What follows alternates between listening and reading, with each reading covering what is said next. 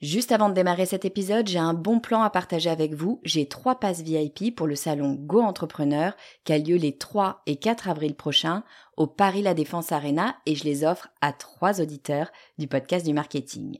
Alors, c'est quoi le salon Go Entrepreneur? Eh ben, c'est juste le plus gros salon de l'entrepreneuriat en France avec 45 000 personnes, 250 conférences et des grands noms de l'entrepreneuriat comme Frédéric Mazzella, Kelly Massol, Céline Lazorte, Éric Larchevêque, Justine Hutto, Catherine Barba, Maurice Sacco, Antonia Flelou, bref, il y a du beau monde et mes passes, eh ben, ils vous permettent d'accéder au club VIP il y a tous les speakers. C'est la meilleure occasion que vous aurez de les rencontrer. Pour participer, c'est simple, il suffit d'être abonné à ma newsletter. Je tirerai au sort trois personnes le 29 mars. Si vous ne recevez pas déjà mes emails, eh bien, il suffit de vous abonner sur le podcast du marketing.com slash newsletter. Vous écoutez le podcast du marketing, épisode 106.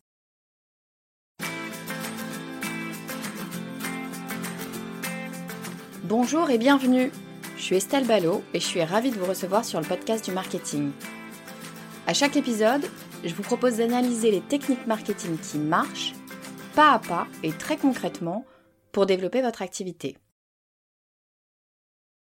Au moment où je publie cet épisode, on est en plein dans les vacances de Noël et j'espère que vous prenez toutes un peu de repos et de temps pour voir les gens que vous aimez. Parce qu'avoir son business, c'est bien, mais si vous voulez mon avis, le plus important, c'est quand même ce qu'il y a autour, à commencer par la famille. Donc je profite de ce podcast pour vous souhaiter à toutes et à tous de très très belles fêtes de fin d'année. Et justement, quand on est entrepreneur, pouvoir prendre du temps pour soi et pour les gens qu'on aime, eh bien ça sous-entend une sacrée dose d'organisation. On me demande souvent comment font tous ces entrepreneurs hyperactifs pour réussir à tout faire, à savoir gérer une boîte, voire gérer des salariés, écrire des posts hautement philosophiques sur LinkedIn, animer un podcast, une chaîne YouTube et trois blogs, aller à la salle de sport quatre fois par semaine, élever trois enfants et faire les courses parce que bah, il faut bien manger. Non, je blague un peu, mais disons la vérité, c'est un peu ce qu'on pense parfois quand on regarde son fil LinkedIn, euh, Instagram euh, ou autre. Alors, je vous rassure tout de suite, je suis pas du genre à avoir une vision philosophique de tous les sujets business et je n'ai ni chaîne YouTube, ni blog, ni un programme aussi chargé à la salle de sport d'ailleurs. En revanche, c'est vrai que l'organisation est un vrai sujet qu'il faut travailler et tout particulièrement quand on est indépendant parce que précisément, le risque dans le fait de travailler seul, bah, c'est de se laisser un peu aller. Bref, aujourd'hui, je ne vous propose pas la méthode d'organisation miracle qui vous permettra de gagner des millions en travaillant 4 heures par semaine, mais ma méthode d'organisation à moi. Et on va se dire tout de suite les choses clairement. La bonne méthode, la meilleure méthode, c'est celle qui marche pour vous. L'idée ici, c'est de vous donner ma façon de fonctionner en espérant que certains éléments pourront aussi vous convenir ou alors vous faire penser à une méthodologie qui, elle, marchera pour vous. Alors on démarre tout de suite avec un point dont j'ai déjà parlé en fait euh, dans l'épisode de la semaine dernière, qui est l'épisode consacré euh, au fait de fixer des objectifs. Dans cet épisode, je vous ai parlé à un moment donné de rétro-planning. C'est l'un des conseils que je vous donnais euh, pour pouvoir suivre et atteindre surtout vos objectifs, c'est avoir un rétro-planning pour chacun de vos projets. Alors je maintiens, le rétro-planning pour moi c'est la base de l'organisation professionnelle. On ne peut pas, ou en tout cas, je ne sais pas comment on fait. En tout cas, moi, je ne peux pas travailler un projet sans avoir un rétro-planning. Donc en fait, j'ai deux types de rétro-planning. J'ai un premier rétro-planning très macro, très global, qui est mon rétro-planning global de l'année. Euh, dans ce rétro-planning, je vais positionner les grands temps forts de mon année. C'est vraiment une façon pour moi de visualiser euh, l'année qui vient de façon euh, rapide, euh, essentielle, et puis de pouvoir voir des choses toutes simples, hein, comme quand est-ce que je peux partir en vacances, ou quand est-ce que je peux organiser un nouveau projet qui arrive en cours d'année, pourquoi pas. Ça, c'est mon premier rétro-planning, mais j'ai bien évidemment un second type de rétro-planning, et c'est certainement celui-là le plus important, c'est mon rétro-planning par projet, c'est-à-dire le rétro-planning que je vais utiliser de façon quotidienne ou au moins de façon hebdomadaire. Alors, À quoi ça sert un rétro-planning? Eh bien, première chose, un rétro-planning, ça va servir à se voir avancer. On le sait, hein, je le disais d'ailleurs déjà la semaine dernière, on le sait, la difficulté euh, avec euh, nos projets, bien souvent, c'est que ce sont des projets relativement long terme. Quand vous avez un projet très court-termiste, c'est pas trop trop dur euh, de finaliser votre projet. S'il peut se faire en 6 heures de temps, vous vous débloquez une journée et en une journée, c'est fait, c'est réglé. L'organisation est assez minime. Là où ça devient plus complexe, c'est quand vous avez des projets qui doivent se préparer plusieurs semaines, voire plusieurs mois en amont. Et c'est bien souvent le cas quand on parle de projet marketing. Si l'on parle, par exemple, d'un lancement, si l'on parle d'une campagne de publicité, si l'on parle de refonte de son site internet, euh, vraiment énormément de projets nécessitent plusieurs semaines de travail en amont pour pouvoir les réaliser. Ça ne veut pas dire qu'on va nécessairement euh, travailler à 100% sur ce projet pendant plusieurs semaines. Non. En revanche, on va peut-être avoir besoin d'avoir prévu un certain nombre d'éléments longtemps à l'avance, même si cet élément ne va nous prendre que une heure, deux heures, trois heures dans la semaine. Je m'explique. Euh, si vous faites une refonte de votre site internet, vous allez travailler sur énormément de choses différentes. Vous allez travailler bien sûr sur la structure de votre site. Vous allez travailler probablement sur votre copie, c'est-à-dire votre façon d'écrire, bien sûr sur votre contenu. Et puis, vous allez avoir besoin probablement euh, d'avoir une charte graphique. Et qui dit charte graphique, bah, dit bien souvent aussi d'avoir des photos, parce que c'est toujours intéressant d'illustrer, d'autant plus lorsqu'on est indépendant, on aime bien voir euh, la personne avec euh, qui on va être amené à travailler. Bah, pour ça, et eh bien pour ça, pour pouvoir avoir un site internet avec des photos qui sont en ligne avec votre charte graphique, bah, il aura fallu être capable de faire un shooting photo, voire plusieurs shootings photos, alors que votre charte graphique aura déjà été définie. Et si vous avez déjà travaillé une charte graphique, vous savez sûrement que ça peut, on n'est pas obligé, mais ça peut prendre pas mal de temps à construire. Et un shooting photo, ça ne se fait pas nécessairement dans l'après-midi. Si vous souhaitez mettre en place un shooting photo, il va très probablement vous falloir commencer par trouver un photographe. À moins que votre meilleure amie soit elle-même photographe, très probablement, vous allez demander autour de vous s'ils ont déjà travaillé avec ce type de professionnel ou alors vous allez euh, rechercher la personne idéale sur une plateforme du type Malt, Fever, euh, que sais-je. Une fois que ce sera fait, vous allez identifier des profils qui vous conviennent et vous allez les contacter. Oui, mais bon, les personnes ne vont pas nécessairement vous répondre dans la seconde. Et puis, quand bien même elles vous répondent rapidement, elles ne sont pas nécessairement disponibles immédiatement pour travailler avec vous. D'ailleurs, si euh, ce sont des professionnels qui ont euh, de bonnes recommandations, il y a de bonnes chances pour que leur planning soit déjà pas mal rempli et qu'en fait, elles ne soient pas disponibles ce mardi. Donc il va falloir planifier un petit peu les choses. Et puis ça tombe bien en fait, hein, parce que il ne va pas suffire de vous pointer au shooting le jour J pour pouvoir faire un bon shooting. Pour pouvoir faire un bon shooting, il va falloir que vous ayez réfléchi au type de photo dont vous avez besoin. Et quand je dis type de photo, je pense au format des photos, je pense au lieu des photos? Est-ce que c'est plutôt des photos intérieures, des photos extérieures, des photos sérieuses, des photos rigolotes, etc. Je pense aussi aux poses, je pense à votre coiffure peut-être, je pense à vos vêtements parce que oui, mesdames et messieurs, il vous faudra plusieurs tenues. Donc potentiellement, il va falloir passer par la case shopping à un moment donné. Bref, pour ces quelques photos de votre site internet, et je ne parle pas de l'ensemble du projet refonte du site internet, là je n'ai parlé que des photos il va déjà falloir vous y prendre quelques semaines à l'avance. Vous m'avez compris, le rétro-planning est indispensable.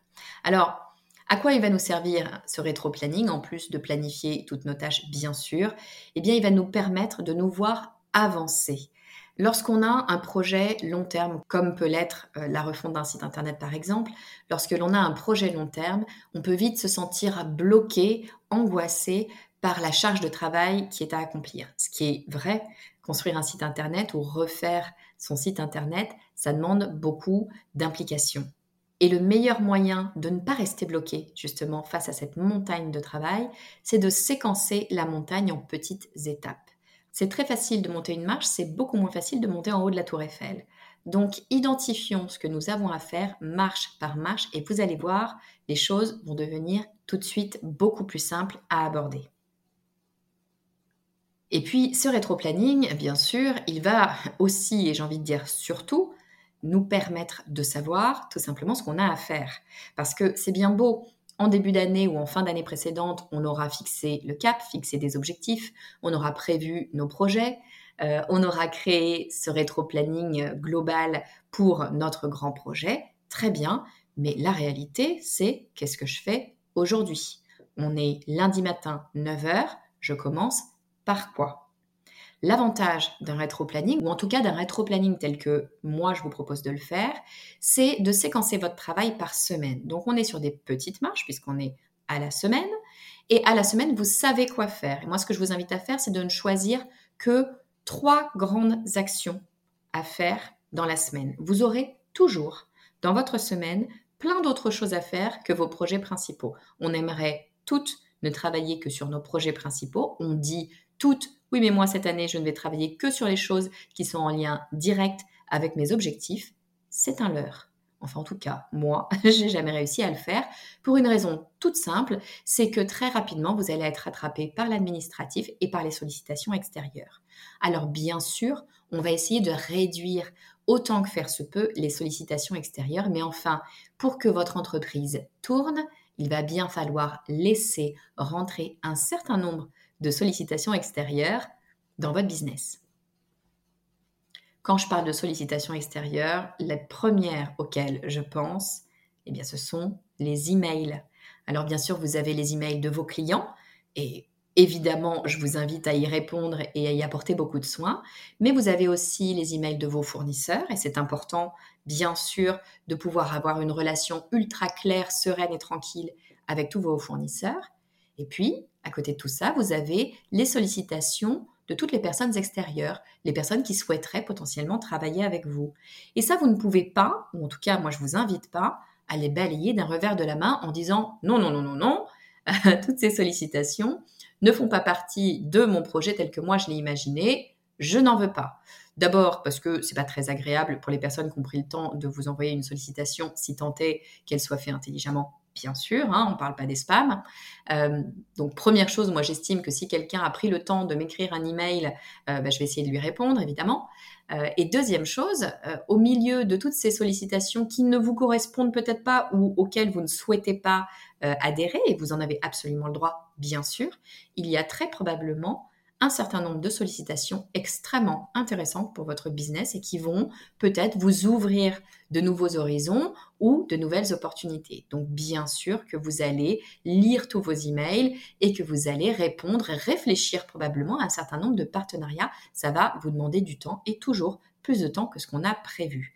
C'est pour ça, je le répète, que de se fixer trois objectifs, trois choses à faire dans votre semaine, c'est déjà, à mon avis, largement suffisant. Quand on est en mode projet, moi je pense qu'on peut même ne se fixer qu'un seul objectif. Typiquement, cette semaine, je travaille sur l'architecture de ma newsletter. Ou cette semaine, je travaille sur la charte graphique. Ou cette semaine, je travaille sur mon shooting photo.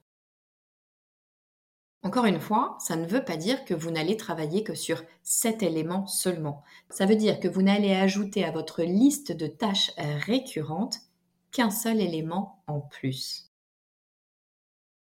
Et alors vous allez me dire, mais de quoi me parle-t-elle? Qu'est-ce que c'est que cette histoire de tâches récurrentes Eh bien oui, parce que dans une semaine, vous allez assez rapidement vous rendre compte qu'il y a des choses que vous faites régulièrement, qui reviennent en permanence. Alors je dis euh, récurrentes de façon hebdomadaire, mais ça peut être au mois, peu importe, hein, quelle que soit la période.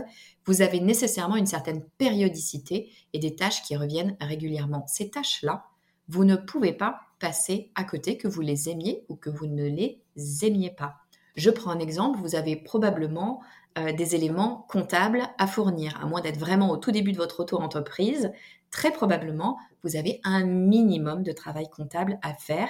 Donc, eh bien, une fois par mois au moins, ou une fois par trimestre, selon comment vous êtes organisé, vous allez devoir prévoir du temps dans votre agenda pour travailler sur votre comptabilité et quand bien même vous auriez un comptable qui fait le travail, il va falloir quand même lui donner un certain nombre d'informations.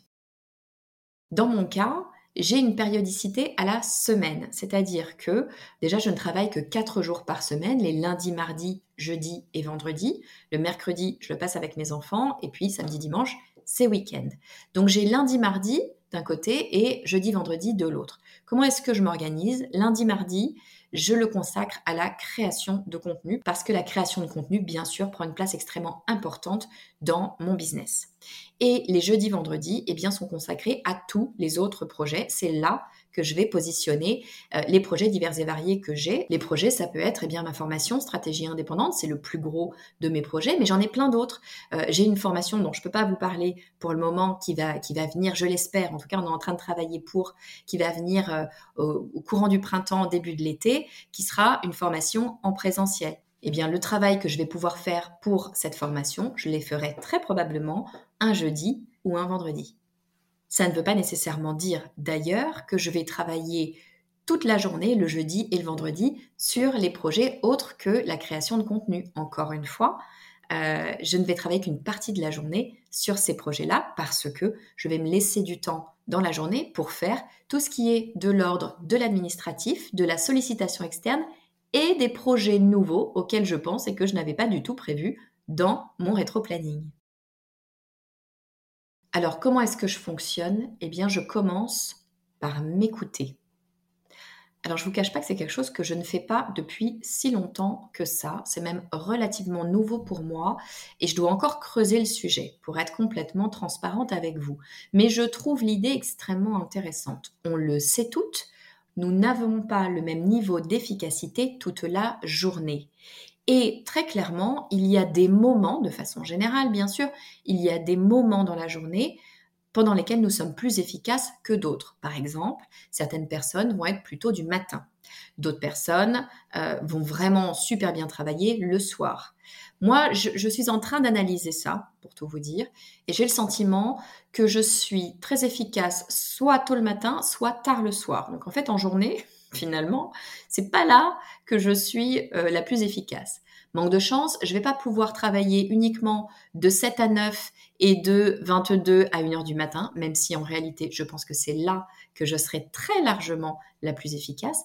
Je ne vais pas pouvoir faire ça tout simplement parce que euh, ma vie globale, ça n'est pas que moi. J'ai deux enfants merveilleux qui, précisément de 7 à 9, ont besoin que je leur prépare un petit déjeuner, que je les habille et que je les emmène à l'école. Donc, je ne peux pas nécessairement travailler à ce moment-là. En revanche, ce que j'ai pu comprendre, c'est que c'est vraiment le matin que je vais pouvoir travailler de façon euh, très concentrée et le soir lorsque mes enfants dorment.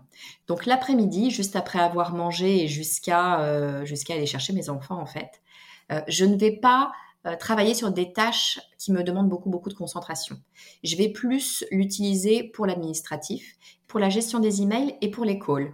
Parce que les calls me demandent une certaine concentration, bien sûr, mais c'est une concentration pour laquelle finalement j'ai pas vraiment le choix. Donc je n'ai pas besoin de me motiver.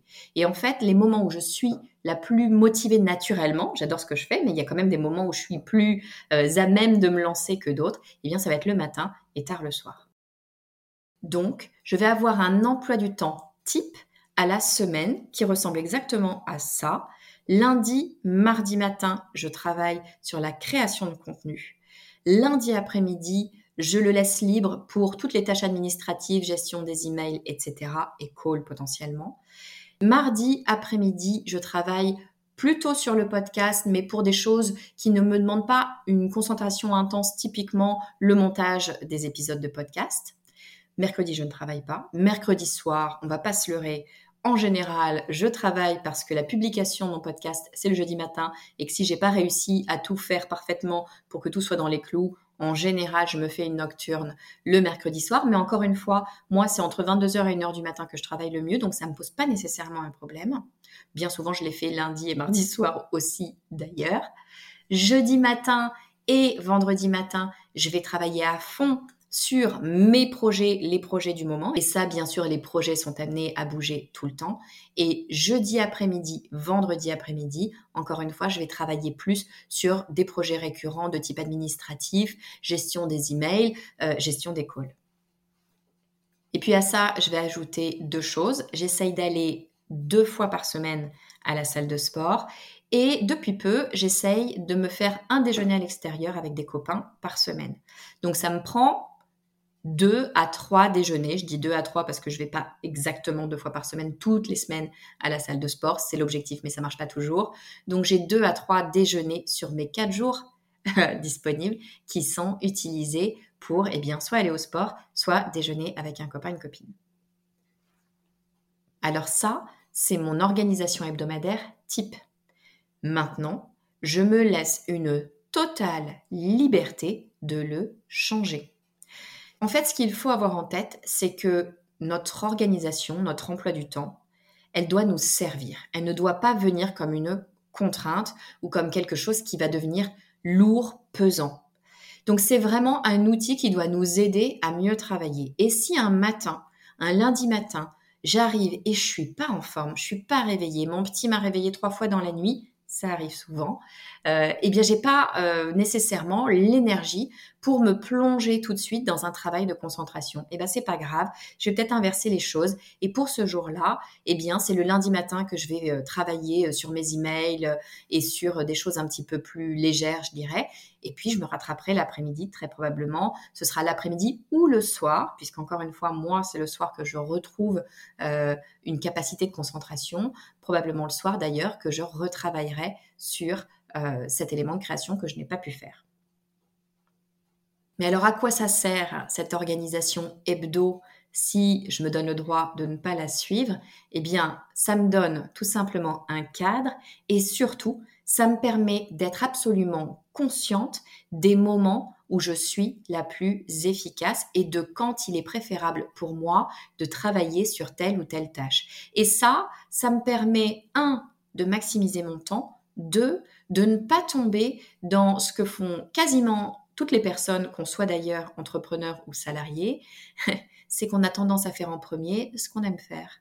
Ben oui, parce que c'est plus facile de faire la tâche qui nous plaît, et quelle que soit cette tâche, que de faire la tâche qui nous gonfle un peu. Il y a toujours des tâches, quand bien même on aime son métier, il y a toujours des tâches qu'on aime moins faire, ben, on a tendance à les mettre un petit peu de côté. Le fait d'avoir conscience des moments où on va être plus efficace pour telle ou telle tâche, eh bien ça nous permet consciemment de choisir ce qu'on va faire et non pas uniquement de nous laisser guider par nos envies. Alors je récapitule. Pour moi, on ne peut pas parler d'organisation sans parler de rétro-planning. C'est vraiment la base pour pouvoir aller jusqu'au bout d'un projet. Alors vous allez avoir deux grands types de rétro-planning. Un premier rétro-planning, je dirais macro, qui va vous donner une vision globale de l'ensemble des grands projets que vous avez sur votre année. Ça va vous permettre eh bien, de positionner vos vacances, parce que oui, les vacances sont importantes même quand on est indépendant. Et puis, ça va vous permettre également eh bien, de laisser des moments euh, d'activité un petit peu moindres pour pouvoir souffler et des moments sur lesquels vous allez pouvoir intégrer de nouveaux projets qui vont arriver au cours de l'année. Ensuite, vous allez avoir un rétro-planning projet, en tout cas ce que j'appelle un rétro-planning projet, qui lui rentre beaucoup plus dans le détail. Moi, je vous invite à le travailler à la semaine et ne pas avoir trop euh, de projets différents sur une semaine. Je vous invite à avoir trois euh, éléments maximum à travailler par semaine. Mais ces trois éléments maximum, ce sont les éléments en plus en plus de vos éléments récurrents. Qu'est-ce que c'est que vos éléments récurrents? Eh bien, dans n'importe quel business, vous avez une certaine périodicité. À vous de voir quelle est la périodicité qui vous convient, bien sûr. Pour moi, c'est une périodicité, encore une fois, à la semaine. Je sais que toutes les semaines, je vais avoir des tâches récurrentes, notamment euh, du travail de création de contenu pour mon podcast, pour mes réseaux sociaux, et puis du travail plus administratif éventuellement quelques calls à positionner euh, dans, la, dans la semaine, ainsi que bien sûr la gestion de mes emails. Et pour gérer tout ça, eh bien, j'ai un planning hebdomadaire type. Et ce planning hebdomadaire type, je l'ai construit autour de mes activités récurrentes. J'y ai laissé de la place pour mes trois grands projets de la semaine à travailler. Et je l'ai travaillé en fonction des moments qui correspondent à mon chronotype, c'est-à-dire les moments au cours desquels je suis plus ou moins efficace. Donc pour moi, encore une fois, je travaille les lundis, mardis, jeudi, vendredi, puisque mon mercredi est destiné à mes enfants. Donc le matin, je suis plus efficace à la création de contenu ainsi que le soir à partir de 22 heures. Donc je vais travailler le matin sur la création de contenu et l'après-midi, je vais la laisser pour l'administratif, la gestion des emails et les calls. Et puis le soir, eh ben, je vais l'utiliser pour rattraper si jamais j'ai de la création de contenu en retard. Le jeudi et vendredi, je vais faire la même chose, mais au lieu d'être sur la création de contenu, eh bien, ce sera sur mes projets de la semaine. Et puis, deux choses importantes à avoir en tête avec cette histoire de rétro-planning et de planning hebdo, c'est, première chose, se laisser le droit de changer. Cette organisation, elle est là pour vous servir et pas pour vous stresser, vous angoisser. Donc, si à un moment donné, pour plein de raisons, la vie est ce qu'elle est, si à un moment donné, il faut changer les choses, eh bien, sentez-vous absolument libre de les changer, mais gardez en tête que quand même, in fine, il faudra bien faire les choses. Donc si euh, lundi matin, vous n'avez pas pu faire la création de contenu comme prévu, eh bien trouvez un autre moment dans la semaine où vous allez pouvoir caser cette création de contenu. Ça, ça sous-entend aussi que vous vous êtes laissé des plages de temps libre dans votre semaine pour absorber eh l'imprévu. Et puis deuxième chose, à mon avis, super importante, dont je trouve on ne parle pas tout à fait assez, surtout quand on est indépendant, mais franchement ça vaut pour tout le monde, c'est attention à votre santé. Et la santé, c'est la santé physique et la santé mentale.